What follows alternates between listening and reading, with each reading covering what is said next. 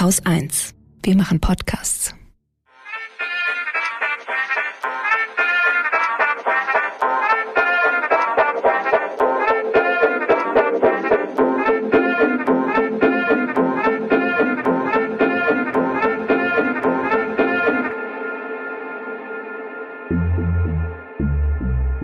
Hey, herzlich willkommen beim Lila Podcast. Hier ist Susanne. Und hier ist Scham. Und wir machen heute zu zweit eine Sendung zur noch ersten Frau im Staate. Ah, mal sehen, es könnte sich in den nächsten Tagen ändern. Also mit der, äh, über die Frau, die in den letzten 16 Jahren äh, unser aller Chefin quasi war, nämlich Angela Merkel, wollen aber auch ein bisschen breiter darüber reden, sind Frauen die besseren Politikerinnen? Was hat Merkel erreicht in den letzten 16 Jahren, was die Frauen betrifft? Was hat sie vielleicht auch verhindert? Ähm, Zusammenfassung meiner Recherche, als ich mich jetzt vorbereitet habe auf die Sendung, kann man vielleicht schon so spoilern vorneweg, dass es ein krasser Widerspruch ist. Also einerseits ist sie ein total großes Vorbild für Frauen und de facto war ihre Politik aber nie explizit feministisch. Deswegen glaube ich, die nächste Dreiviertelstunde, Stunde, mal sehen, wie lange wir quatschen, ähm, wird sehr geprägt davon sein, von so Widersprüchen. Definitiv. Ich habe ja auch eine lange Recherchezeit hinter mir und ich muss sagen, jedes Mal dachte ich mir, ja, ist sie denn jetzt nun feministisch gewesen oder nicht? Sie ist ja auch seit 2006 ja ununterbrochen auf der Forbes-Liste der mächtigsten Frauen der Welt. Aber hat sie diese Macht auch genutzt, um anderen Frauen nach oben zu helfen, beziehungsweise um das Patriarchat äh, ein bisschen zu instabilisieren? ähm, sie hat sich ja selbst lange Zeit ja nicht als Feministin bezeichnet. Das kennen wir ja von äh, Angela Merkel. Ähm, ich äh, erinnere mich noch sehr an diese eine Frauenkonferenz, die, die, die in Berlin stattfand. Das war die Women 20 Summit. Ähm, 2017, glaube ich, im Hotel Intercontinental, da hatte man ihr die Frage gestellt, äh, ja, ob sie dann in Feministin sei. Und da hatte sie damals natürlich wie so eine typische Merkel-Antwort gegeben, äh, ziemlich reserviert. Äh, sie hat diplomatisch gesagt, ja, sie wolle sich nicht mit fremden Federn schmücken. Äh, das hatte man ja so viele Generationen vor ihr äh, viel besser gemacht. Und dann kam auf einmal dann der Spurwechsel. Ähm, Anfang September, also vor ein paar Monaten, da hatte sie bei einer Veranstaltung mit Chimamanda Ngozi Adichie ähm, eben genau diese Frage mit Ja beantwortet. Und meiner Meinung nach kam das einfach viel zu spät, diese Antwort, und die reicht nicht aus. Denn Feminismus ist eine Form von Aktivismus meiner Meinung nach und die wird an Taten und nicht an Worten gemessen. Mhm. Und ähm, wenn wir uns so ein bisschen die letzten 16 Jahre mal genauer angucken, ein Überblick, ein ganz kleiner Überblick, den ich so ein bisschen für mich herausgefunden habe, als Merkel zur Kanzlerin damals, damals gewählt wurde, da wurden, da waren 42 Prozent eben alle Abgeordneten im Parlament weibliche Abgeordnete und heute sind es 31 Prozent. Das ist echt krass. Dann in ihrer Kanzler, äh, Kanzlerinschaft ähm, ja, stieg die AfD auf als eine explizit antifeministische Partei. Ähm, heute verdienen Frauen im Schnitt 18 Prozent weniger als Männer. Nur ein Viertel der Väter geht in Elternzeit und Alleinerziehende sind überproportional von Armut bedroht. Ja, und die Frage stellt sich, hätte diese Kanzlerin mehr machen können oder mehr machen müssen? Ja, tatsächlich, wenn man sich auch noch mal konkret anguckt, wie sie abgestimmt hat oder welche welche Dinge sie angeschoben hat, ja, oder wie sie agiert hat bei bestimmten Diskussionen, wenn es sie überhaupt gab. Also da habe ich auch noch mal geschaut. Ähm, sie war für das Betreuungsgeld. Also manche erinnern sich vielleicht noch an den schönen Begriff Herdprämie, also dass man dafür auch bezahlt wird, wenn man zu Hause bleibt, weil es davor den Krippenausbau gab, den von der Leyen unter unter Merkels Kanzlerinnenschaft ähm, so vorangetrieben hatte. Ähm, das Elterngeld war ja auch von von der Leyen und von der Leyen und auch Merkel mit ihr zusammen wurden ja auch sehr viel dafür kritisiert, dass sie halt Frauenpolitik eigentlich nur so als Mütter- und Familienpolitik machen. Und dann gab es ja auch noch so Themen wie, dass Merkel gegen die Ehe für alle ähm, war, also auch explizit dann ähm, in, in Interviews, das war glaube ich auch wieder ein Brigitte-Interview, ne, wo sie dann sagte, nee, sie fühlt sich damit einfach irgendwie unwohl Was, naja, als Kanzlerin möchte ich mal sagen, da erwarte ich irgendwie mehr, als dass jemand sagt, irgendwie fühlt sich komisch an, deswegen bin ich dagegen. Und dann die Adoptionsrecht, das ist ja alles, diese ganzen Themen sind einfach nicht vorangetrieben. Und dann als letztes hatten wir diese Katastrophe von transsexuellen Gesetz, wo sich eigentlich alle eher so ein Selbstbestimmungsgesetz gewünscht hätten. Und das, ja, also eigentlich vieles ich weiß nicht, ob verschlimmert hat, aber verbessert auf jeden Fall nicht. Ähm, und also ich bin ja schon so ein paar Jährchen älter als du. Ich glaube, du kannst dich wahrscheinlich nicht an Merkel als Frauenministerin erinnern, aber ich kann mich tatsächlich noch so ein bisschen dran erinnern. Also ich durfte hm, Ende der 90er das erste Mal wählen und unter, äh, unter Kohl war sie von 91 bis 94 äh, Frauenministerin und da galt sie noch so als Kohls Mädchen. Ja, das habe ich auch öfters gelesen. Also sie hat ja auch diesen sehr lange Zeit, erst war sie Kohls Mädchen ne, und später war sie dann die Mutti von der Nation so. Ähm, und da war schon, ach, da war es irgendwie sehr frustrierend, dass sie da eigentlich nicht viel gemacht hat. Das, so genauso ging es mir dann, als sie dann 95 bis 98 war sie Umweltministerin und da dachte ich auch immer nur, oh, also ja, ja, ich fand sie früher eigentlich immer nur eine Katastrophe. Und jetzt habe ich aber in einem, in einem Text mal ähm, gelesen bei Zeit Online, ähm, da war dann so eine kurze Passage, ähm, einen der ersten Konflikte musste Merkel mit dem damaligen Arbeitsminister Norbert Blum ausfechten. Der wollte partout nicht, dass Frauen an Arbeitsfördermaßnahmen des Arbeitsamtes entsprechend ihres Anteils an den Arbeitslosen beteiligt werden. Und ja, da ist mir dann irgendwie schon noch mal aufgegangen und das müssen wir, glaube ich, in der Sendung auch so immer wieder ein bisschen im Hinterkopf behalten oder dann auch in den Vordergrund rücken, dass die Zeiten auch echt krass waren.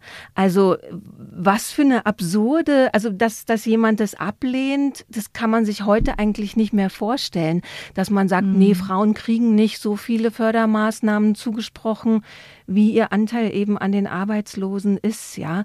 Und ähm, was ich nicht mehr so wusste, wo ich nur den, den, das Resultat so auf dem Schirm hatte, dass es dieses Gleichberechtigungsgesetz gab, was aber ein ziemlicher Witz war. Und es hatte sie aber eingebracht damals in die Diskussion und ins Parlament. Und ähm, der Entwurf selber war wohl gar nicht so doof. Der wurde nur eben von den Kollegen ähm, extrem bearbeitet und am Ende verwässert. Und dann gab es aber noch eine Diskussion, was ich auch noch mal ganz interessant fand nachzulesen, weil sie ja eine Ostdeutsche ist. Und nach der Wiedervereinigung wurde der Paragraph 218 noch mal zur Debatte gestellt, weil im Osten gab es ja die Fristenlösung, also dass man bis zwölf Wochen einfach ungestraft, unge alles einfach abtreiben darf. Und im Westen gab es halt eben, also war Abtreibung einfach, war nicht straffrei. Und deswegen wurde dann ähm, lange debattiert, ob man nicht diese Fristenlösung aus dem Osten übernehmen sollte. Und da hat sie sich damals bei der Abstimmung enthalten, was ähm, sowohl ihre eigene Fraktion extrem frustriert hat, weil die natürlich alle gegen die Fristenlösung gestimmt hat. Und die Feministinnen waren halt alle ähm, extrem frustriert, weil sie nicht dafür gestimmt hat. Hm. Und deswegen, also inhaltlich ist da wirklich nicht so ganz viel zu holen bei ihr. Ähm, ganz viel Auswirkungen wird halt so äh, auch historisch dann ihre Kanzlerschaft, Kanzlerinnenschaft haben, weil sie eben einfach da war, weil sie äh, Frauen auf eine Art repräsentiert hat. In einem Spiegelartikel war auch ganz schön beschrieben, und es hat mit Frauenpolitik nichts zu tun, aber ihre Wirkung ist eher halt abseits von diesen Frauenfragen. Und da war so eine interessante Formulierung, nämlich, dass die Frau aus dem Osten quasi ähm, the leader of the free world, also äh, die, die, die, die, an, mhm. die Chefin des Westens quasi wurde so. Und ähm, was so die Frauen angeht, ist es eher dann so hinter den Kulissen, glaube ich, gelaufen. Also sie hat sehr viele Frauen ins Kanzleramt geholt und viele wichtige Positionen mit Frauen besetzt ähm, und ist halt in wahnsinnig vielen Frauenbündnissen aktiv. Und was natürlich so eins ihrer Themen war, zumindest rhetorisch, Frauen in die Vorstände. Mhm. Also immer wieder wurde angesprochen, zu wenig Frauen in den DAX-Vorständen. Wir brauchen mehr Frauen an der Spitze und so weiter. Ja, du sagst, du sagst schon das richtige Wort, beziehungsweise hast es schon angesprochen. Es ist halt ziemlich viel hinter den Kulissen passiert. Ähm, aber weil, also nach außen hin diese Narrative von die Frau aus dem Osten ist the leader of the free world. Ich muss ehrlich sein mit dir, Susanne, das kam nicht so oft durch, mhm. als ich, wenn man über sie liest. Ähm, es ist so, dass das dringt nicht in den Vordergrund der Erzählungen über sie meistens und auch nicht eben, dass sie sich eben als Frau oder ihre Rolle als Frau in der Politik so sehr in, in den Vordergrund gestellt hat. Ähm, sie hat sich ja auch tatsächlich immer wieder gegen Frauenquoten ausgesprochen und sie teilweise auch sogar verhindert, als ähm, Ursula von der Leyen ja äh, die Frauenquote 2013 gefordert hat. Mhm. Und auch für die eigene Partei gibt es keine Quote. Ne? Da, wir wissen ja alle, der Frauenanteil unter den Abgeordneten bei der CDU, CSU ist auch in ihrer Amtszeit gesunken. Also äh, ich habe wohl gelesen, nur bei der AfD ist der Frauenanteil niedriger. Und FDP hat mehr, ja? Weil eigentlich ist er bei der FDP auch katastrophal. Auch katastrophal, ja, aber ja. also auch generell, also wenn, wenn wir uns so ein bisschen die Zahl der Abgeordneten, der weiblichen Abgeordneten im Parlament angucken in Deutschland, sitzen weniger Frauen im Parlament, seit Angela Merkel Bundeskanzlerin ist. Also wir sind schon weit entfernt von dieser, ja, von dieser Parität, von der irgendwie alle sprechen. Naja, und da merkt man dann schon, dass irgendwie diese Signalwirkung, die ihr dann doch oft zugeschrieben wird, ähm, also dass sie eben so ein großes Vorbild sei, gerade für junge Frauen und so, dass die dann vielleicht doch relativ beschränkt ist, weil ähm, wenn man umgekehrt guckt, also zum Beispiel Donald Trump in den USA, wie der Frauen und vor allem auch Women of Color mobilisiert geführt hat. Bei den Midterms gab es doch dann plötzlich so viele Kandidatinnen und eben auch ähm, Women of Color, die sich ähm, beworben haben um ein Amt wie überhaupt noch nie. Mhm. Und das eher so dieses abschreckende Beispiel und wir müssen das verhindern, das muss weg, dass das viel mehr mobilisiert anscheinend, als dass man eben so eine Frau da hat, ähm, was ihr dann eben immer zugeschrieben wird, dass, dass sie so ein großes Vorbild sei. Ähm, sie ist ja schon sehr machtbewusst, also als sie dann eben Frauen Frauenministerin wurde. Da gab es auch so ein Zitat von ihr, äh, Macht ist nicht unmoralisch oder unweiblich, sondern notwendig. Also so einer der wenigen Momente, wo sie auch die Weiblichkeit, also tatsächlich einfach mal rhetorisch mhm. aufgegriffen hat. Weil ansonsten hat sie ja, und ich glaube schon auch als politische Taktik, ihr Frausein einfach immer sehr, sehr weit in den Hintergrund geschoben. Mhm. Ähm, und diese, dieses Machtbewusstsein, was sie da so gezeigt hat, das hat sie ja tatsächlich. Das hat sie ja auch ausgeführt auf eine Art. Und gleichzeitig ist es auch als Feministin ja so, dass man sich wünscht, dass diese Macht dann genutzt wird, um viel mutiger zu sein oder viel mehr zu fordern oder so. Ne? Und ähm, es gibt in der Zeit gab es so ein 2006 hatten die so ein Jahr nach ihrer Wahl so einen Rückblick mal gemacht. Den Text verlinke ich auch mal, weil ich den auch sehr spannend fand. Ähm, da haben die wirklich mal alles durchgeschaut und haben festgestellt, also Frauen sind auf der Agenda einfach ganz weit hinten. Weder im Wahlkampf noch ähm, am Anfang, in diesem ersten Jahr ihrer Kanzlerschaft, war das überhaupt ein Thema. Und du hast ja vorhin auch schon ähm, dieses eine Zitat, ich glaube 2017, ne, wo sie dann gesagt hat, nee, sie ist keine Feminist, Feministin, das würde sie sich nicht anmaßen. Und ich hatte auch noch mal ein Zitat gefunden, was damals auch wahnsinnig viel diskutiert wurde, auch im Brigitte-Interview 2013 hatte sie gesagt, nein, sie ist keine Feministin, das würde die Feministinnen traurig machen, wenn ich mich dazu zählen würde.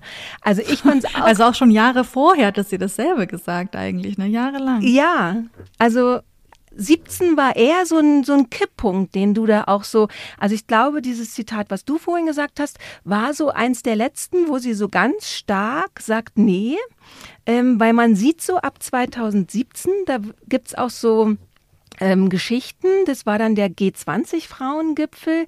Ähm, das ist der gleiche wahrscheinlich, den du erwähnt hast, ne? Ja, genau. Dass sie da sehr, sehr langes Gespräch hatte mit ähm, verschiedenen Premierministerinnen und so. Also da gab es schon einige Frauen dann so auf der Weltbühne und die ganz offen gesagt haben, na klar bin ich Feministin. Und ich glaube, ich habe also jetzt so mit diesem ganzen Nachlesen und so, dass da dann der Wandel so ein bisschen angefangen ja. hat. Und ich meine, es war dann auch ihre letzte ähm, Legislaturperiode, also die letzten vier Jahre. Sie wusste, sie tritt nicht nochmal an. Und zum Ende hin, also wirklich in jedem Abschiedsinterview war ja das Thema Frau sein, hat sie ja viel progressiver aufgegriffen als sonst irgendwann davor, hin halt zu diesem Gespräch ähm, mit ähm, Adichie, wo sie dann sagt, ja, ich bin Feministin. Ne? Was ich interessant finde, du hast gesagt, du hast Ende der 90er dann das erste Mal gewählt.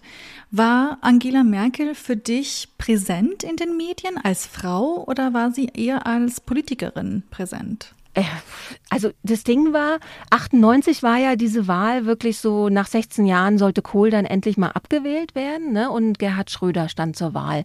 Und der hat ja wirklich sehr progressiv, also sein Schattenkabinett war auch so sehr interessant, halt mit Nichtpolitikern, kann ich mich noch erinnern, da war jemand, äh, wie hieß der, Joost, Stollmann oder so, ich weiß nicht mehr genau, aber halt Leute aus der Wirtschaft und aus der Kultur und so, ja. Also daran kann ich mich noch so erinnern.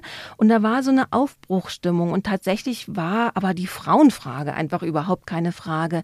Ich meine, in den Jahren danach äh, hat man dann ja auch gesehen, Schröder wird natürlich keine Frauenpolitik machen. Für den war das ja Gedöns mhm. und wie er sich dann in der Wahlnacht Angela Merkels, also als die beiden dann gegeneinander angetreten sind, geriert hat, war ja auch sehr peinlich für ihn ihn, ja, also dass er wirklich Merkel hatte die Wahl gerade gewonnen und er putzt sie so runter und ja, wir sollten mal die Kirche im Dorf lassen, äh, dass hier dazu kommt, dass es eine Koalition unter einer Kanzlerin Angela Merkel geben könnte mit ihm. Und deswegen die ist eigentlich gar nicht in Vordergrund getreten. Also ich habe die immer dann mitgekriegt, wenn halt eben, wenn es um Themen ging. Und dann waren es halt eben Frauenthemen und dann war da wieder die Merkel, die irgendwie nichts durchgesetzt gekriegt hat. Oder dann waren da die mhm. Umweltthemen. Das waren halt so die Themen, die mich als Jugendliche interessiert haben. Ne? Und dann war das auch wieder nur Schrott und so. Also so, ich hatte dann eher so das Gefühl, die, die ist halt konservativ einfach. Ich glaube, ich selber habe auch noch nicht so krass die Frauenfrage gestellt, wie später dann. Ähm, nee, die war für mich einfach CDU. Ja, ja, ich meine, die hat, das hat sich jetzt auch ehrlich gesagt auch nicht so richtig verändert. Also das sieht man ja auch in den Medien in Deutschland, vor allem in den Talkshows, ja. Was ich immer interessant finde, ist äh, Talkshows in diesem Land, die ähm, bis auf die von Markus Lanz, äh, die meisten werden eigentlich von äh, Frauen moderiert. Sie besetzen so viel Primetime-Sendezeit, sind sehr, sehr, sehr visibel, setzen die Agenda für viele Journalistinnen in diesem Land und doch ist die Themensetzung und die Besetzung der Runden vor allem ähm, überhaupt nicht feministisch. Und ich frage mich echt manchmal, ähm, wie kommt das? Sind wir dann, dann sehr inhaltsfokussiert ähm, und, und aber reden dann trotzdem von so sehr symbolischen Sachen wie, oh, wir haben eine erste Kanzlerin in diesem Land. Ähm, ich, ich fand das, also ich fand es super interessant da zu sehen, inwiefern das gar nicht aufgegriffen wird. Es gibt ja sehr viele Themen, über die wir eigentlich auch nur sprechen, wenn mal, wie du schon meintest, wenn mal so ein Thema aufpoppt.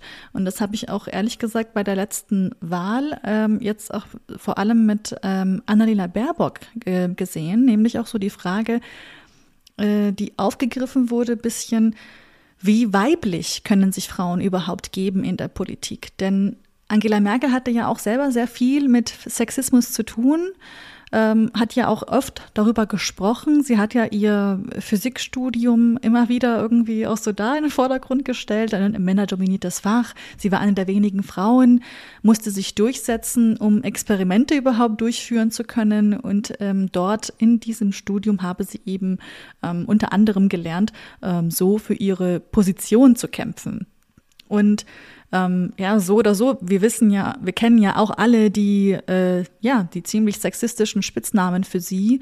Ähm, jetzt entweder Kohls Mädchen oder Mutti oder was weiß ich, aber irgendwie war das nie ein öffentliches Thema, also ein Thema, das von der breiten Öffentlichkeit wirklich diskutiert wurde.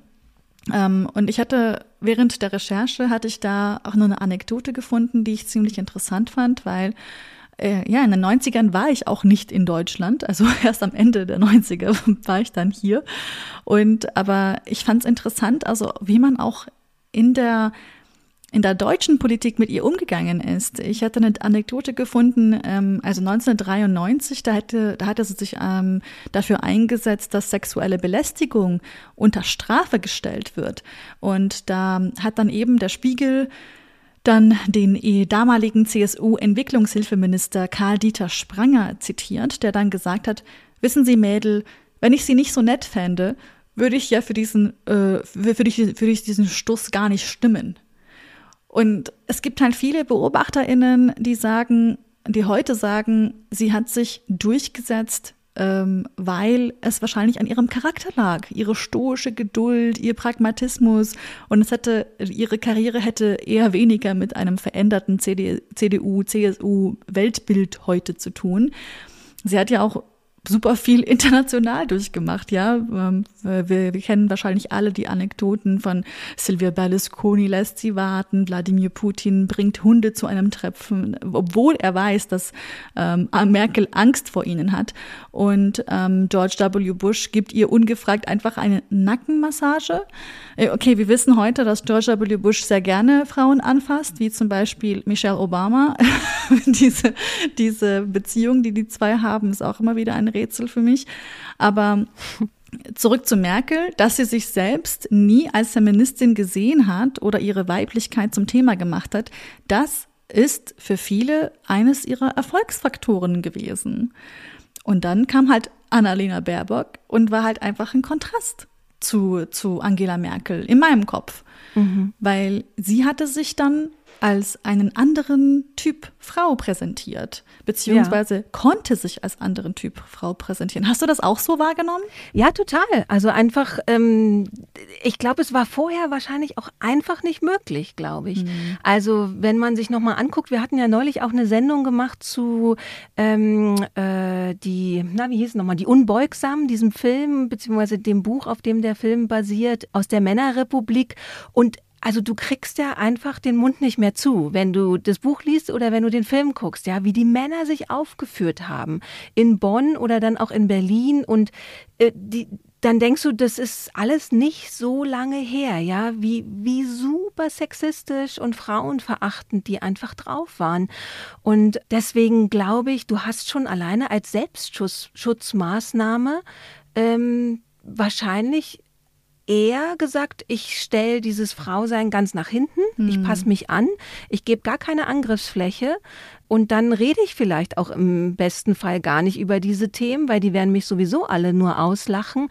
Also es gab ja dann eben entsprechende Reden von den grünen Frauen, die dann radikaler waren und die ausgelacht wurden, ja, weil sie über sexuelle Belästigung, über Vergewaltigung in der Ehe gesprochen haben. Und die Männer saßen da ja. und haben sich irgendwie auf die Schenkel geklopft und so. Äh, da fällt dir ja aus heutiger Sicht überhaupt nichts mehr ein. Ne? Ja. Und ich glaube schon, die letzten zehn Jahre sind es vielleicht nur, ja, wo sich auch ja. so diese ganze Diskussion um Feminismus und Frauenrechte und so einfach nochmal wirklich sehr, sehr verändert hat. Die haben, glaube ich, auch so die, die ihre Spuren da hinterlassen. Also wenn ich jetzt bei mir mal überlege, 2008 haben wir Wir Alpha-Mädchen geschrieben. Davor gab es das Thema einfach nicht. Man hat das Wort Feminismus nicht in den Mund genommen, man hat nicht darüber gesprochen. Wenn man irgendwie gesagt hat, die Frauen sind nicht gleichberechtigt, dann haben alle sich an den Kopf gefasst und gesagt, was willst du denn? Also außer du warst in bestimmten Frauenzirkeln oder so, ja. die, die die Komplexität von Diskriminierungen verstanden haben, ja. Aber so, das war halt auch in der Politik einfach nie Thema. Du hast dich krass aus dem Fenster gelehnt und in eine Schusslinie begeben, wenn du dieses Thema aufgemacht hast. Und ich glaube schon so, die jungen Politikerinnen, die können jetzt anders auftreten. Die können ihr Frau sein zum Thema machen. Annalena Baerbock konnte jetzt ganz anders da reingehen, als Merkel das jemals gekonnt hätte, glaube ich schon. Ich, wie du schon meintest, ich glaube, das Bild von der Frau hat sich auch geändert heute. Mhm. Also du meintest ja, ne, äh, damals ähm, das überhaupt nicht irgendwie thematisieren und dann habt ihr gesagt, wie Alpha-Mädchen und dann kam natürlich der liberale Feminismus, der weiße liberale Feminismus um ne, Girlboss ähm, herum, die auch jetzt die jüngere Generation äh, der Millennials so ein bisschen ähm, mhm. ja so überzeugt hatte davon, ja, ähm, es muss einfach nur mehr Frauen in den Vorständen geben, es müsste einfach noch mehr MilliardärInnen auf der Welt geben, dann haben wir es auch geschafft. Ähm, ich glaube auf jeden Fall, dass sich das Bild ähm, von der mächtigen Frau verändert hat. Also äh, damals äh, musste man dann vielleicht einfach äh, viel, ja, in so einer männerdominierten, in so einem männerdominierten Bereich sich eher, sich anders geben. Und heutzutage vielleicht ist dieses Bild nicht mehr so stereotyp. Ich meine, das hat man ja auch, wie gesagt, bei Annalena Baerbock sehr gemerkt. Und trotzdem, trotzdem hatte sie ja auch im Wahlkampf, genauso wie bei Merkel auch damals vor Jahrzehnten, äh, gab es gegen Baerbock auch chauvinistische Kampagnen gegen sie. Und ähm, Thomas Schmid hat in der Welt äh, dazu einen interessanten Satz äh, geschrieben. Das fand ich äh, sehr interessant. Er meinte, ja, das macht Sinn, dass es solche chauvinistischen Kampagnen gegen sie gibt oder gab, denn machtbewusste Frauen können nach wie vor einen male-chauvinistischen Schub auslösen. Ich glaube auch, was du vorhin gesagt hast, ne, dass die AfD nämlich dann in ihrer Zeit hochgekommen ist, kann ein Aspekt eventuell sogar auch sein. Also erst war das ja diese Anti-Euro-Partei und dann plötzlich ist sie ja immer weiter nach rechts und auch immer frauenfeindlicher und so. Also die haben ja wirklich alle eingesammelt. Das ist schon auch eine Reaktion darauf, ähm, gewesen ist oder gewesen sein kann, dass halt eine Frau an der Spitze ist. Also es gibt ja diese ganzen Narrative von der, also die, die linksversiffte Republik und die Verweichlichung der Republik und des Volkskörpers oder was weiß ich, wie das dann heißt, ja. Aber halt die, diese Erzählungen hat man ja schon. Definitiv. Also es gab ähm, ja bei Baerbock auch immer wieder diese Kritik, ähm, gegenüber ihr, wieso macht sie dann das, wieso ist sie so schwach, wieso hat sie sich einreden lassen, ähm, ein Buch zu schreiben, es hat auch noch ein Mann geschrieben, dann äh, wieso hat sie sich überhaupt, äh, also wieso hat sie sich dazu genötigt gefühlt, in ihrer offiziellen Vita sich so größer zu machen, als sie ist? Und hab dann, haben dann angefangen, so wirklich Vergleiche anzustellen zwischen ihr und Merkel. Merkel habe ja daraus ähm, eine Karriere Karriere gemacht, unterschätzt zu werden. Merkel habe eher Netzwerke geschaffen. Merkel war eher äh, Best Friends mit den ganzen mächtigen Medienfrauen ähm, gewesen, die ihr dann in den Krisenzeiten geholfen haben. Sie war, ähm, so die JournalistInnen, äh, sie war ja machtpolitisch, machiavellistisch, äh, viel gewiefter, viel schlauer und äh, Annalena Baerbock ist ja nur das nette Gesicht.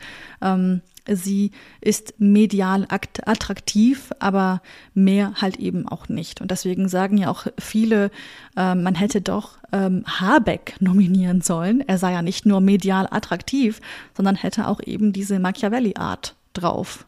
Ich weiß nicht, wie es dir ging im Wahlkampf, aber ich habe diese Diskussion mehrfach geführt. Also wirklich mit vielen Freundesrunden immer wieder kam diese Diskussion auf, hätte man nicht ähm, Habeck nominieren sollen und ich bin dann immer hin und her, oder nee, eigentlich bin ich nicht hin und her gerissen. Also mir geht's genauso, dass ich so denke, Mann, ey, wieso hat die jetzt ihren Lebenslauf aufgehübscht? Es wäre doch so wichtig, dass man Leute im Parlament hat und zum Beispiel auch ähm, als Bundeskanzlerin, Bundespräsidentin, Bundespräsident, Bundeskanzler, was weiß ich, hat, die was weiß ich, zum Beispiel eine Handwerkslehre gemacht haben, ja, oder irgendwas anderes, aber nicht dieses glattgeschliffene Lebenslauf so.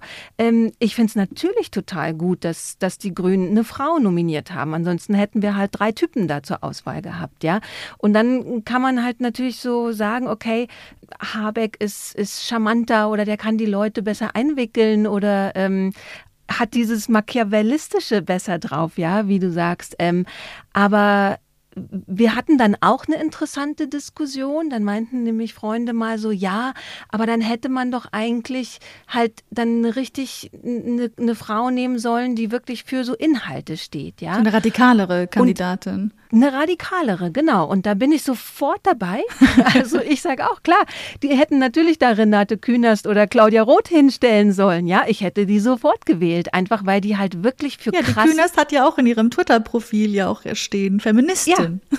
Genau, an erster Stelle steht da Feministin. Und deswegen dann, die stehen für was, ja. Annalena Baerbock, ich meine, die war auch jetzt nicht so bekannt. Die anderen beiden kennt man halt einfach schon ewig. Aber ich hätte auch lieber eine Fundi. Aber die Frage ist natürlich auch, und da überlegt natürlich auch die Fraktion der Grünen oder die Grüne als Partei, überlegen da ja auch wieder machtpolitisch. Also wird die denn gewählt? Und du kannst sehr sicher sein, dass halt Claudia Roth und Renate Künast, die würden von ihren Hardcore-Fans wie mich würden die gewählt werden, aber halt nicht von der breiten Masse im Zweifelsfall, ja. Also ähm, du hast halt dann Cla Claudia Roth, ja, die so als eine der authentischsten Politikerinnen gilt, ja. ja. Die will eine feministische Außen- und Klimapolitik, ja. Da können die meisten ja schon nichts mit anfangen. Was soll das denn? Wieso brauchen wir jetzt feministische Außen- und Klimapolitik, ja? Oder die kämpfen beide gegen Gewalt an Frauen und werden aber krass bedroht. Also die kriegen ja fast täglich irgendwie Morddrohungen, Gewaltandrohungen, ja. Die Männerrechtler und Rechten, wie du ja auch schon gesagt hast, die sind halt sofort auf dem Plan, ja. Also ähm, das ist vielleicht dann auch ein Grund, warum genau diese Themen in den Talkshows nicht besprochen werden, weil man weiß, die Leute flippen aus.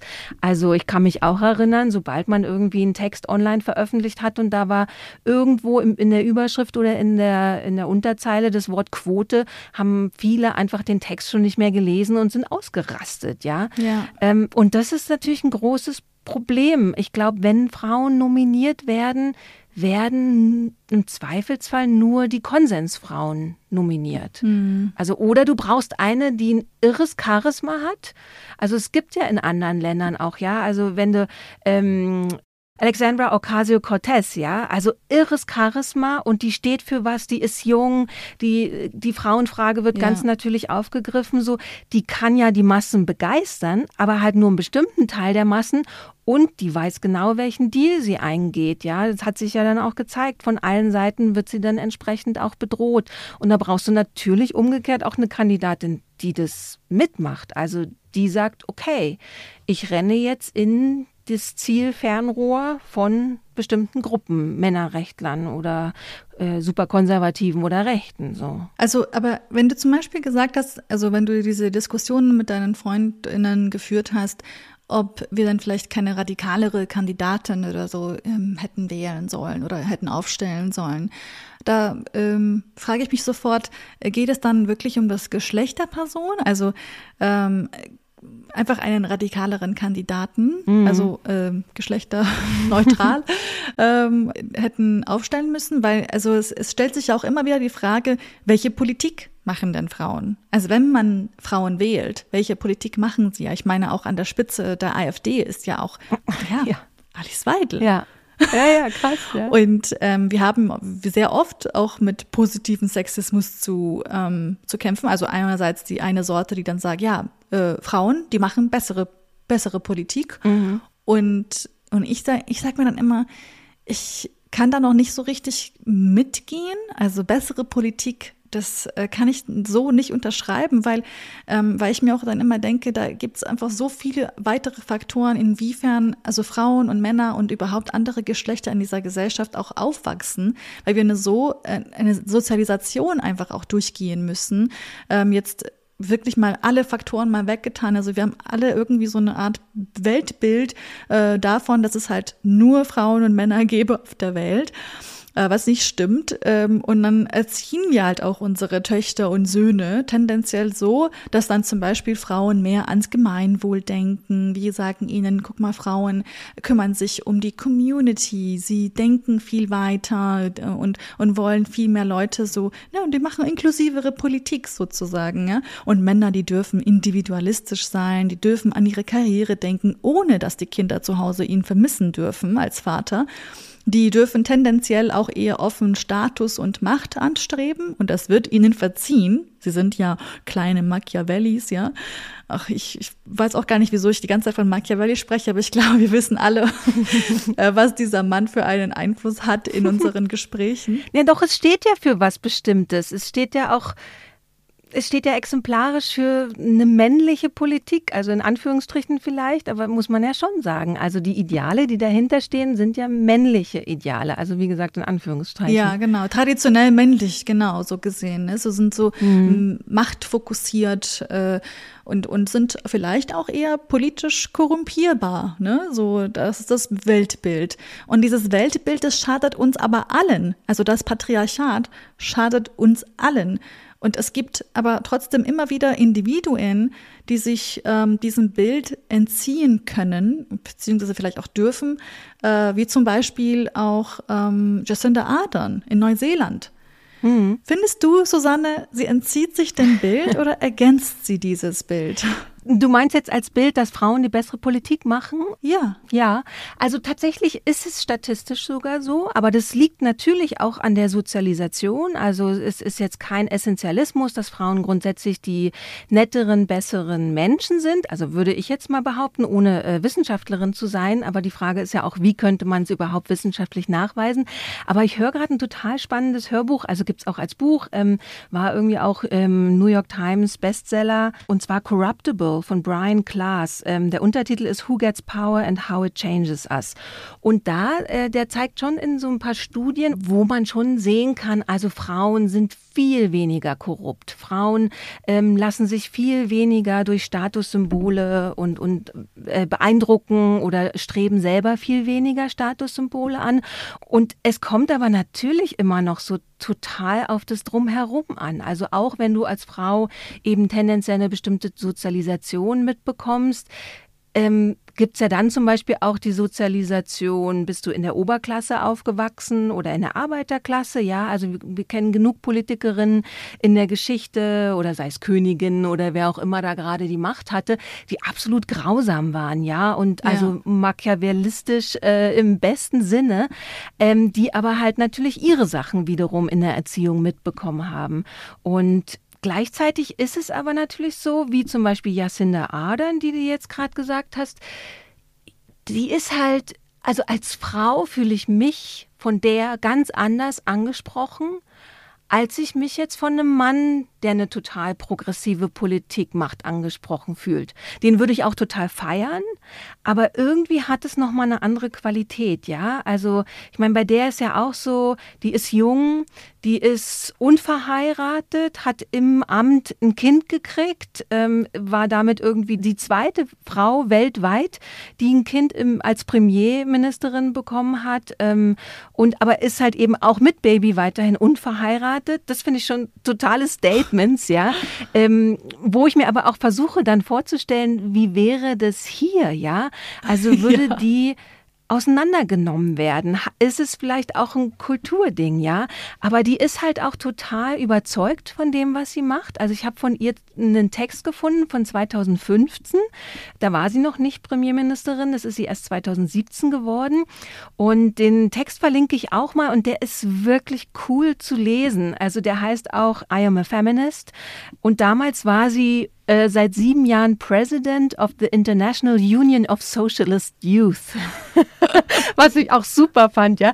Und ich habe dann mal bei Wikipedia geguckt, was das für eine Organisation ist. Und es ist irgendwie eine internationale Jugendorganisation, die sich auf die zweite Internationale bezieht. das ich so oh, geil. Wow. Also wirklich so. Ähm, Und das bevor sie das Amt angetreten ist. Ja. Ne? Ja, und das heißt, sie ist dann, also die, das ist ja auch bei ihr bisschen vielleicht wie bei Merkel. Ähm, damals war die Labour-Partei total in der Krise. Ihr Vorgänger hatte ganz, ganz schlechte Umfragewerte und dadurch gab es Neuwahlen, weil der einfach keinen Rückhalt mehr in der Bevölkerung hatte. Und dann ist sie im August, also sie war gerade vorher, ein Vierteljahr vorher oder so, war sie gerade ähm, Fraktionsvorsitzende geworden oder Parteivorsitzende, weiß nicht genau. Und dann ist sie halt quasi die Kandidatin gewesen für diese Neuwahlen. Mhm. Und einen Monat später hatten die Umfragewerte sich verdoppelt. Oh, wow. Also es gab sie, die, das hieß auch irgendwie Jacinda Mania oder so. Also dass die Leute wirklich, wow, da ist jemand Junges, die steht für was und so. Die haben wahnsinnig viel Wahlspenden bekommen und so weiter und so fort, ja. Und ähm, wenn du dann aber also auch ihre Politik der letzten vier Jahre anguckst, sie ist ja jetzt auch mit unglaublich guten Werten dann wiedergewählt worden. Ähm, man kann die Politik so überschreiben eigentlich als Women and Children First. Mhm. So, ja. Also ähm, ihre Frauenministerin hat dann auch so gesagt, we were the first country where women fought for and won the right to vote. So I don't see any reason why we shouldn't continue to be a leader. Und das stimmt. Neuseeland war weltweit das allererste Land, wo Frauen das Wahlrecht bekommen haben. Das finde ich total gut, dass sie dann sagen, wir bauen auf dieser Tradition auf. Wir wollen einfach weiter Vorreiter sein. Und auch so öffentlich, also sich dazu positionieren. Also so mhm, als jemand, der in Deutschland lebte, in der Merkel-Ära aufgewachsen, ist das für mich so, wow, krass. Also das ist anscheinend in der Öffentlichkeit, in der breiten Öffentlichkeit so auch diskutiert ja. worden. Ja, und das ist, glaube ich, dieser große Unterschied, so dieses öffentliche sich zu einer Haltung bekennen, was mir bei Merkel fehlt. Also doch wirklich einfach plain fehlt. Also man kann sich dann die Politik auch noch angucken. Ja, Schutz bei häuslicher Gewalt haben sie eingeführt. Dann Lohngerechtigkeit ist wirklich ein großes Thema. Nicht nur jetzt, dass Frauen und Männer in der gleichen Branche verglichen werden, sondern einfach auch Frauen- und Männerbranchen verglichen werden. Und deswegen dann die Frauenbranchen in Anführungszeichen, aber zum Beispiel Pflegeberufe und so weiter wurden einfach mal drei bis fünf Dollar pro Stunde erhöht, die Löhne. Ja, einfach weil dieses Lohnniveau so unter, äh, so, so stark unterschiedlich war.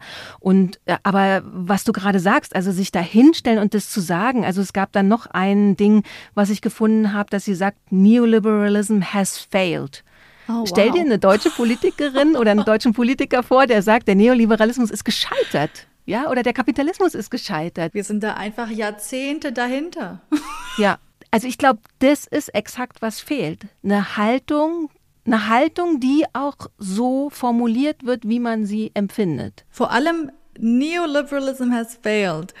Wenn wir sagen, so viele in der Ära Merkel, ähm, die auch einfach da saßen und gesagt haben, ja, Karrierefrauen, that's the way to go. Ne? Also das heißt, die Idee, dass man ähm, ja daran glaubt, dass die Vorbildfunktion schon reicht, dass Frauen an der Spitze ja. von egal wo, welcher Industrie, egal welchem Feld, dass das bereits schon reicht. Ähm, nennt, nennt man ja kritisch betrachtet ja auch so diesen Karrierefeminismus, beziehungsweise wenn man sich jetzt auch auf TikTok mit Feminismus beschäftigt, nennt man das Girlboss-Feminism. Ähm, und daran gibt's zum Glück, zum Glück auch sehr, sehr viel Kritik dran, auch heute, also auch in, in deutschen Diskursen, ähm, vor allem, wo auch jüngere FeministInnen eben dran teilhaben. Und ich frage mich halt auch ehrlich gesagt, vielleicht könnte das ja so eine Chance sein. Eben, dass wir gerade in dieser, an dieser Stelle angekommen sind, wo eben jüngere FeministInnen ähm, jetzt wirklich FeministInnen, ja, ähm, sich dann eben hier auf diese inhaltliche Ebene irgendwie ein bisschen begeben können und sehr institutionskritisch ähm, äußern dürfen und ähm, ja, und so versuchen, wirklich das System ähm, ja, so, so, so nachhaltig zu verändern, wie sie es, wie es irgendwie bisher noch nicht geschafft haben. Ja. Ja, ja, total. Also ich kenne auch mehrere junge Politikerinnen, ähm, also hier jetzt in Bayern hatte ich schon vor allen Dingen mehrere Gespräche äh, mit der Katharina Schulze, die ja wirklich auch noch sehr jung ist. Ähm, und da merke ich dann schon einen Unterschied, ja. Also die geht ganz klar mit diesen Themen rein, die wir auch, ja, bei Twitter und so besprechen, ja. Also diese, diese Debatten. Ja. Und das ist ja schon was, was man gesehen hat, dass die eigentlich in den letzten, wenn wir jetzt wieder von diesen zehn Jahren sprechen, haben die eben außerhalb des Parlaments schon total stattgefunden, ja, und haben Fahrt aufgenommen und ähm, das einfach zum Beispiel die Frauenfrage wieder gestellt wurde, ja. Ähm, und das ist halt so unglaublich langsam, aber sich nur ins Parlament dann auch rein verlagert hat. Also wenn man mhm. sich dann zum Beispiel Merkels Lernkurve, sage ich jetzt einfach mal. Ich will jetzt nicht so paternalistisch oder maternalistisch sein, ja, und aber so wie es eben von außen jetzt sich so, so anguckt, dass sie eben dann langsam ihre Position verändert hat hin jetzt zu 2021, wo sie dann sagt, ja, ich bin Feministin und viel deutlicher wird. Das ist ja vielleicht auch eben einfach nur ein Nachgeben oder ein Hinterhertrotten und erkennen, dass es diese Veränderung gibt und diese Veränderung endlich anerkennen ähm, und aber vorher einfach eben nicht nach draußen geguckt zu haben. Ne? Es ist entweder ein Erkennen, dass das sich verändert hat oder es ist ein, wie du schon meintest, sie war in der letzten Legislaturperiode, sie wusste, sie wird jetzt ähm, nicht mehr antreten, sie braucht nicht irgendwie so ein bisschen diesen, äh, diesen dieses männliche Ego im Land ähm, zu ja, damit irgendwie befrieden. ja, ähm, dann deswegen hat sie gesagt, ja, jetzt kann ich ja mal mit der Wahrheit vielleicht rausrücken. Ähm, also, ja, also ehrlich gesagt, äh, ich hoffe, dass das vielleicht die Wahrheit ist. damit kann ich mhm. besser schlafen. ja.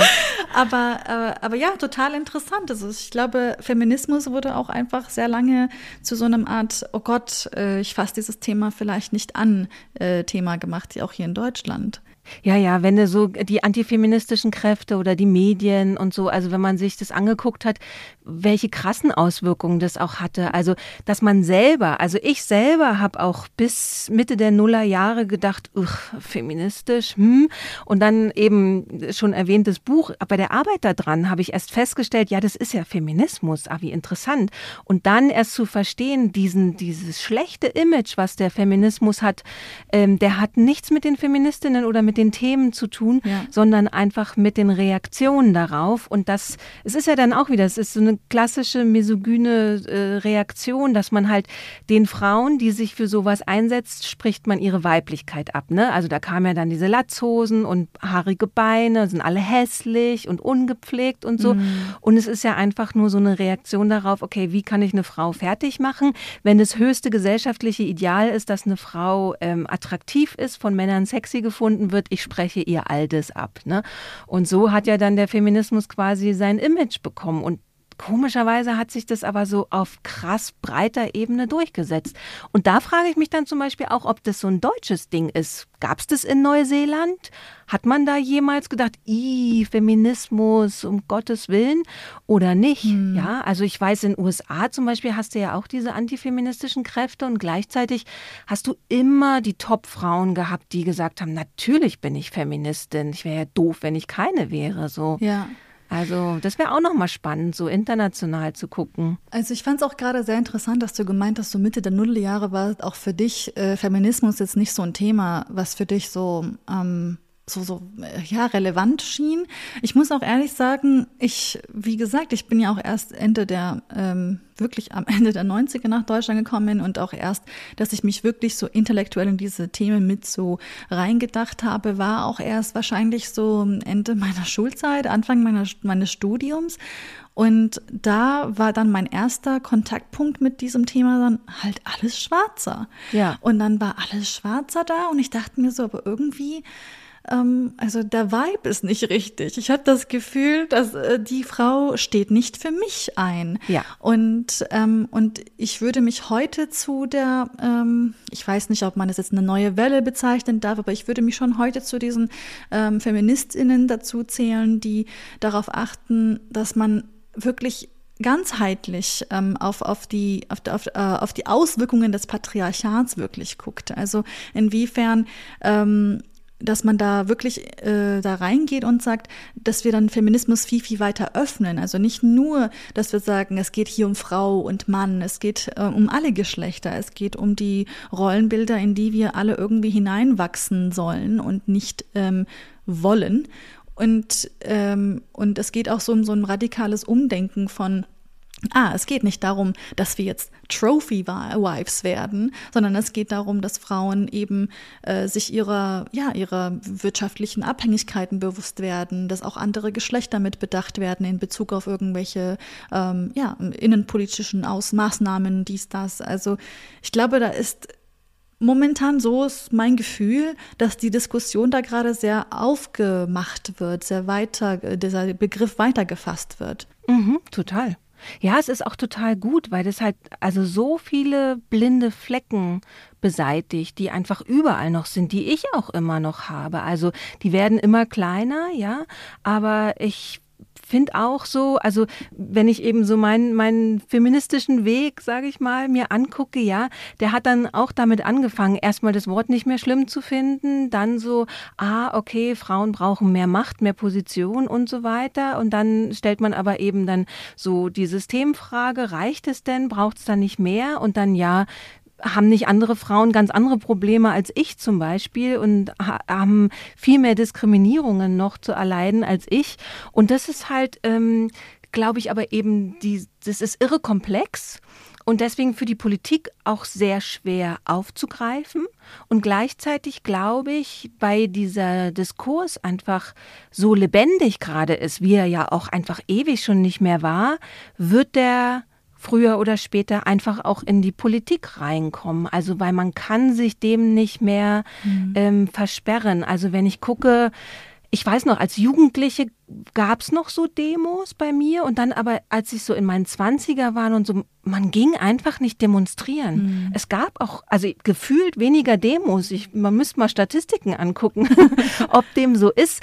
Aber jetzt gibt es ja einfach wieder zu allen möglichen Themen. Also was weiß ich, dann ist hier eine riesen Europa-Demo, ja, für äh, Toleranz und gegen Ausgrenzung. Dann sind, waren ja die Women's Marches und die auf der ganzen Welt und so dieses sich sichtbar machen, nicht vielleicht wie vorher diesen Reflex, ich will lieber nicht sichtbar sein, weil dann bin ich angreifbar, sondern zu sagen, hey, wir sind miteinander, wir sind viele, wir sind die Hälfte der Gesellschaft am Ende und ähm, wir, wir gehen erhobenen Hauptes so daraus und fordern einfach auch die Hälfte der Welt. Ne? Also ich glaube, ich weiß nicht, wie du es empfindest, würde mich interessieren, aber ich glaube, dieser Druck, der wird größer werden und den kann man aber auch noch, also man kann da gut noch die Schrauben anziehen. Es wäre eine gute Chance, da einfach noch mehr Druck aufzubauen. Total. Also, was du da alles gesagt hast, also das würde ich alles unterschreiben. Der Druck von außen muss halt erhöht werden. Also diese Erwartung, dass eben Frauen äh, oder Männer in der Politik, ähm, also vor allem aber Frauen in der Politik, äh, feministische Wunder vollbringen müssen, äh, wenn sie in so einem männerdominierten Feld vielleicht dann auch unterwegs sind, wo sehr viel mehr äh, Männer das Gefühl haben oder die Aufgabe oder die Verantwortung, sagen wir mal so, die Verantwortung fühlen, dass sie eben äh, für die Politik geschaffen offen sind, dass sie das viel besser können, äh, dass sie da rein sozialisiert werden, ähm, dass man diese Erwartung an diese Frauen vielleicht auch eher auf andere Schultern auch verlegt, also nicht nur mhm. auf sie guckt und sagt, ähm, ja, jetzt ähm, wird eine Frau das gesamte, ja, die Gleichstellung aller Geschlechter irgendwie hinbekommen. ich glaube, das ist einfach auch zu viel verlangt, so wie damals auch mit Barack Obama als ersten schwarzen Präsidenten der Vereinigten äh, Staaten dann irgendwie auch an die Macht kam und alle meinten so, ah, jetzt wird Rassismus äh, äh, endlich zum Ende kommen. Ja, ja. Und dann kam halt ein Rassist danach. Ja. Und ähm, also ich glaube, das ist halt einfach eine gesamtgesellschaftliche Aufgabe, da in die, also da weiterzumachen, mhm. darauf aufzubauen, was Angela Merkel gemacht hat. Würdest du sagen, also wenn wir jetzt eine kleine Bilanz ziehen müssten, was Angela Merkel jetzt die letzten 16 Jahre gemacht hat, was ist denn so deine, deine Bilanz ihrer Kanzlerinschaft? Ja, also einerseits, also ich glaube so tatsächlich dieses sehr große Symbolwirkung. Also wenn ich richtig rechne, ist Angela Merkel zum Beispiel für dich die einzige Kanzlerin, oder? Ja. Hast du Gerhard Schröder noch miterlebt? Nee, nee, ich habe also, Gerhard. Nee, da konntest du noch nicht wählen, ne? Nee, habe ich noch nicht gewählt, aber Angela genau, Merkel war. Genau, ja. also solange du wählen kannst, so rum, Genau. ich, genau, war Angela Merkel, ne? Und es gibt ja auch Kinder, es gibt ja immer mal wieder so diese Berichte, ne, die dann fragen, darf auch ein Mann Kanzlerin sein, so? Das ist natürlich schon, hat es was, ja. Ähm, es reicht halt auf eine Art nicht. Also ich, Hm. ja, also so, das ist halt immer so die Frage, ne? Also man will einerseits eine Kanzlerin, einen Kanzler, die ihre Fühler zum Volk auch ausstrecken, ja, und gucken, was bewegt die und so. Gleichzeitig, wenn ich mir Corona angucke, nervt es mich unglaublich, dass halt dann viel mehr drauf geguckt wird, was formulieren da gerade äh, so sehr laute Bürgerinnen und Bürger, was ja nur eine kleine Gruppe ist, Mhm. und den WissenschaftlerInnen hört man im Zweifelsfall nicht zu. Und ähm, deswegen bin ich da auch immer so ein bisschen hin und her gerissen, aber gleichzeitig dieses, also ich glaube, so in der Frauenfrage oder in, in queeren Fragen oder Identitätspolitik, dass man da individueller auf Bedürfnisse eingeht. Also wir haben ja schon Ja. teilweise in der Politik immer noch so die Basis von Politik ist immer noch so eine 50er Jahre Vorstellung, muss man echt sagen. Also die kleinste Zelle der Gesellschaft ist die Familie, bla bla. Ja, so ist es ja überhaupt nicht mehr. Und Ja. dadurch können gar keine neuen Arrangements oder neue Kräfte auch entstehen. Ja, ähm, wir können jetzt 15 Türen aufmachen, ja, Ehegattensplitting oder wie in Frankreich, äh, dass man nicht gleich heiraten muss, sondern auch so, so Fürsorgeeinheiten bilden kann oder so. Ja, da gibt's ja so ganz viel. Die Türchen lassen wir mal zu, weil die Zeit schon so weit vorangeschritten ist. Ich weiß aber nicht, ob das ein Erbe von ihr ist, ehrlich gesagt. Also ich glaube, von ihr ist wirklich das Erbe, dass es geht, weil das hätten, glaube ich, auch 2005 äh, ja, 2005 viele Leute nicht für möglich gehalten. Ja, also es ist diese Selbstverständlichkeit. Genau, das ist die Selbstverständlichkeit, dass eine Frau es ne? schaffen kann. Ja, genau. Ich glaube aber auch, dass es lange dauern wird, bis wieder eine Frau Kanzlerin wird, mhm. weil die Umstände so besonders waren damals mit, mit dem Putsch und so, ja. Aber ich glaube, wir müssen dann eher schaffen, von außen so einen Druck aufzubauen, dass egal, ob da eine Frau oder ein Mann ganz oben sitzt, dass denen klar ist, wir brauchen feministische Politik ganzheitliche feministische ja. Politik. Und das Feminismus nicht nur, weil dieses Wort Fem in diesem Wort steckt, heißt es nicht, dass es äh, einfach nur auf frauengerichtete Politik ist, sondern eben auch einfach auf alle Individuen dieser Gesellschaft gerichtet ist. Ja. Ja, und auch Druck aufbauen, dass diese am Ende jetzt von Angela Merkels Ära, dass wir sie nicht so, äh, so, so idolisieren, mhm. ähm, beziehungsweise so musealisieren. Es gibt so diese, ich habe das Gefühl, äh, jedes Mal, wenn ich irgendwelche TikTok-Videos von ihr sehe, ich rede viel von TikTok, weil ich sehr viel Zeit auf TikTok verschwende, äh, beziehungsweise verbringe. Recherche natürlich. Und ähm, alles nur zur Recherche. Und dann merke ich eben, dass die jungen Menschen, ähm, dass die ja ganze so Hommage an Angela mhm. Merkel machen und dann ihre süßen Momente aufgreifen und dann sagen sie, ja, die, äh, die, äh, die erste Frau und dies, das und da gar keine so kritische Analyse, äh, beziehungsweise sehr wenig, sehr wenig kritische Analyse da stattfindet. Und ich fände es super wichtig, dass auch einfach die nächste Generation ähm, aus diesen Lehren einfach auch lernt, mhm. äh, beziehungsweise Lehren zieht aus dieser Zeit, äh, diese letzten zehn Jahre, wie wir darüber die ganze Zeit gesprochen haben, diese krassen Umwerfungen in, in der Art und Weise, wie wir über Feminismus nachdenken oder was wir als feministische Politik bezeichnen und dass wir da äh, nicht irgendwie hingehen und sagen, sie ist eine Superheldin. Mhm. Sie sie ist eine Führungsfigur, die wirklich herausragend war und die verdient auch Würdigung in der Art und Weise, wie sie, wie, welche Kompromisse erreicht hat, aber eben nicht für ihre feministischen Verdienste, die sie ja einfach nicht hatte. Ich glaube, das liegt dann aber auch noch ganz viel am Alter. Also ich weiß nicht, wie es dir ging, aber in der Schule zum Beispiel, ich war davon überzeugt, dass ich die Welt erobere und dass mir nichts im Weg steht und dass es nichts mit meinem Geschlecht zu tun haben wird, ob ich was schaffe oder nicht. Wir hatten im Politikunterricht eine Debatte um Quoten. Ich war scharf gegen Quoten und so. Du verstehst halt ganz viele Systemzusammenhänge, ganz viele so Strukturen und, und Missverhältnisse verstehst du erst so viel später, ne? Also wenn du dann älter wirst, langsam in Job kommst, Kinder kriegst und so und dann immer wieder merkst, doch mein Frausein spielt eine ganz wichtige Rolle und behindert mich einfach in, in vielen Dingen so. Und deswegen, ja, also einerseits die Jungen sollen sie ruhig abfeiern, aber die Älteren, die schon dann so ein bisschen die Checkung haben, was jetzt da Sache ist, die sollen ja, jetzt zum Beispiel dann ähm, den Scholz einfach Druck machen, ja. Also, dass man wirklich so feministische Politiken macht, also Gender Budgeting macht, ja, also wirklich alle öffentlichen Gelder werden auch auf Geschlechtergerechtigkeit überprüft, wie die investiert werden oder wie Aufträge vergeben werden.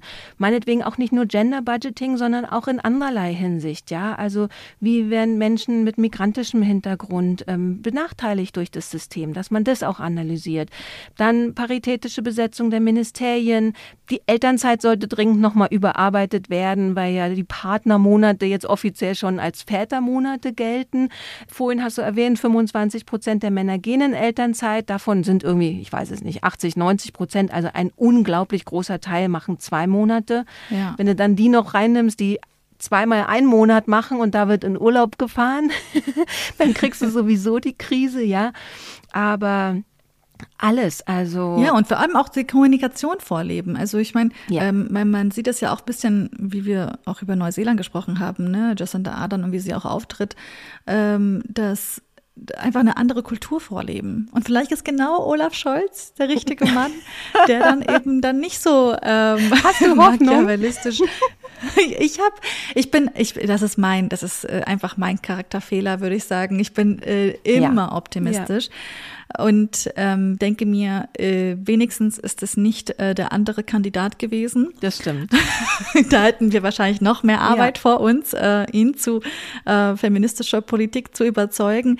Ähm, ich habe das Gefühl, ähm, vielleicht können wir auch einfach anfangen mit einer ganz anderen Kultur vorleben und und die, all die Punkte, die du angesprochen hast, äh, wirklich wirklich anzugehen. Ja, ja.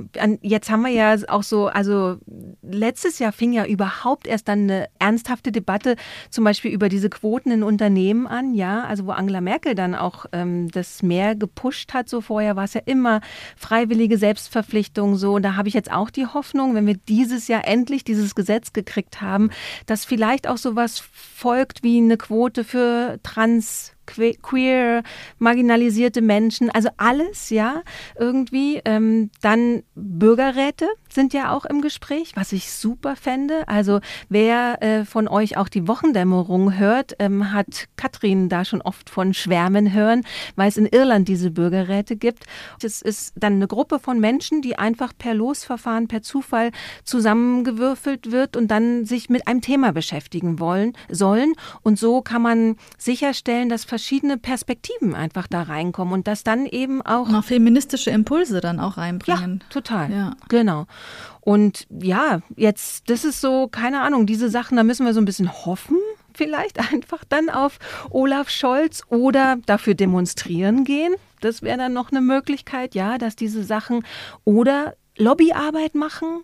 Also wirklich, wenn man jetzt, wenn von euch Aktivistinnen sicherlich eine ganze Menge zuhören, gucken, wie kann man diese Themen auf die Agenda der PolitikerInnen bringen, ja? Ja, wir haben ja gute Beispiele. Wir haben ja das Upskirting-Paragraph. Genau, genau, den Upskirting-Paragraph, genau. Und die 7% Mehrwertsteuer für Periodenprodukte endlich. Da hatten ja wie viel, also über 270.000 Stimmen von, also von Frauen und Männern sich ja, ja. gegen diese steuerliche Diskriminierung ausgesprochen und, und gesagt, so, ja, also wir machen jetzt einfach eine Petition und die Periode ist kein Luxus. Wir haben uns ja nicht dafür entschieden. Wir haben sie einfach und, und, und da auch schon ziemlich gute Beispiele, ähm, ja, also beziehungsweise ziemlich tolle Erfolge feiern dürfen. Und ich glaube, davon kann es auch mehr geben. Soll es bitte mehr geben. Sich das anzugucken und wirklich da ähm, von zu lernen, die zu analysieren, wie haben die das geschafft, von draußen quasi diesen Druck rein ins Parlament zu bringen.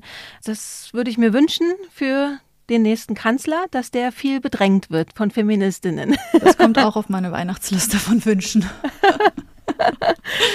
genau, also wenn man es zusammenfassen sollte, dann können wir nur sagen, Aktivistinnen geht regelmäßig mit gleichgesinnten PolitikerInnen essen. Also was die Lobbyarbeiter mit ihren Millionen machen, dass man das auch im Kleinen macht oder vielleicht dann doch auch gar nicht mehr so klein. Ich meine, Frauen sind die Hälfte der Bevölkerung, ja. ja. Wenn man das macht, vertritt man 50 Prozent der Deutschen. Ja, geht mit ihnen essen, schreibt ihnen, schreibt ihnen Briefe, ähm, äh, schickt ihnen Tweets. Äh, sie müssen ja auf diese Sachen eingehen. Wenn ihr anfängt, irgendwie auf Twitter richtig ähm, Krawall zu machen, Kampagnen zu starten, ähm, wirklich einfach euch zu trauen, ähm, die Sachen anzusprechen, die ihr in euren kleinen Gesprächen auch wieder aufgreift und wo ihr merkt, so, ähm, wir können da eigentlich, wir können das machen, wir können das hin, wir können das hinbekommen ich glaube, da ist sehr viel Potenzial nach oben. Und vielleicht kann man sich da dann Angela Merkel wiederum als Vorbild nehmen, dass alles möglich ist. Pfarrerstochter, Physikerin aus dem Osten, ist 16 Jahre lang ähm, Kanzlerin gewesen und Leader of the Free World.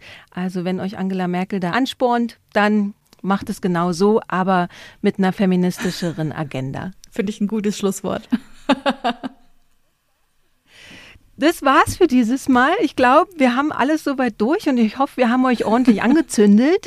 Ich habe das Gefühl, zum Schluss ist es jetzt nochmal ähm, ja, sehr enthusiastisch aktivistisch geworden, aber schadet ja auch nicht. Empfehlt den Lila Podcast weiter, wenn er euch gefällt. Ihr könnt den überall abonnieren, falls es das erste Mal ist, dass ihr reinhört. Ihr könnt uns auch unterstützen. Wir brauchen Geld, damit wir den machen können.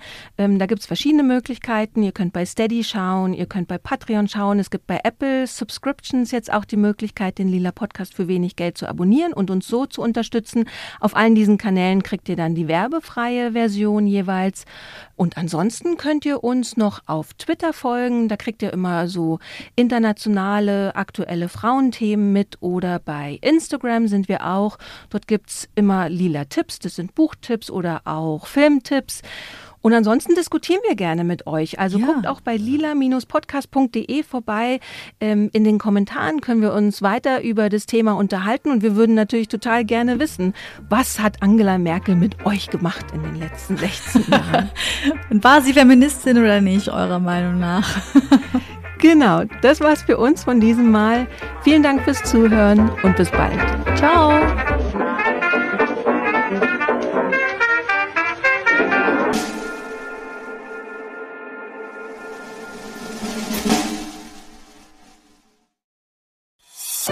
Eine Produktion von Haus 1.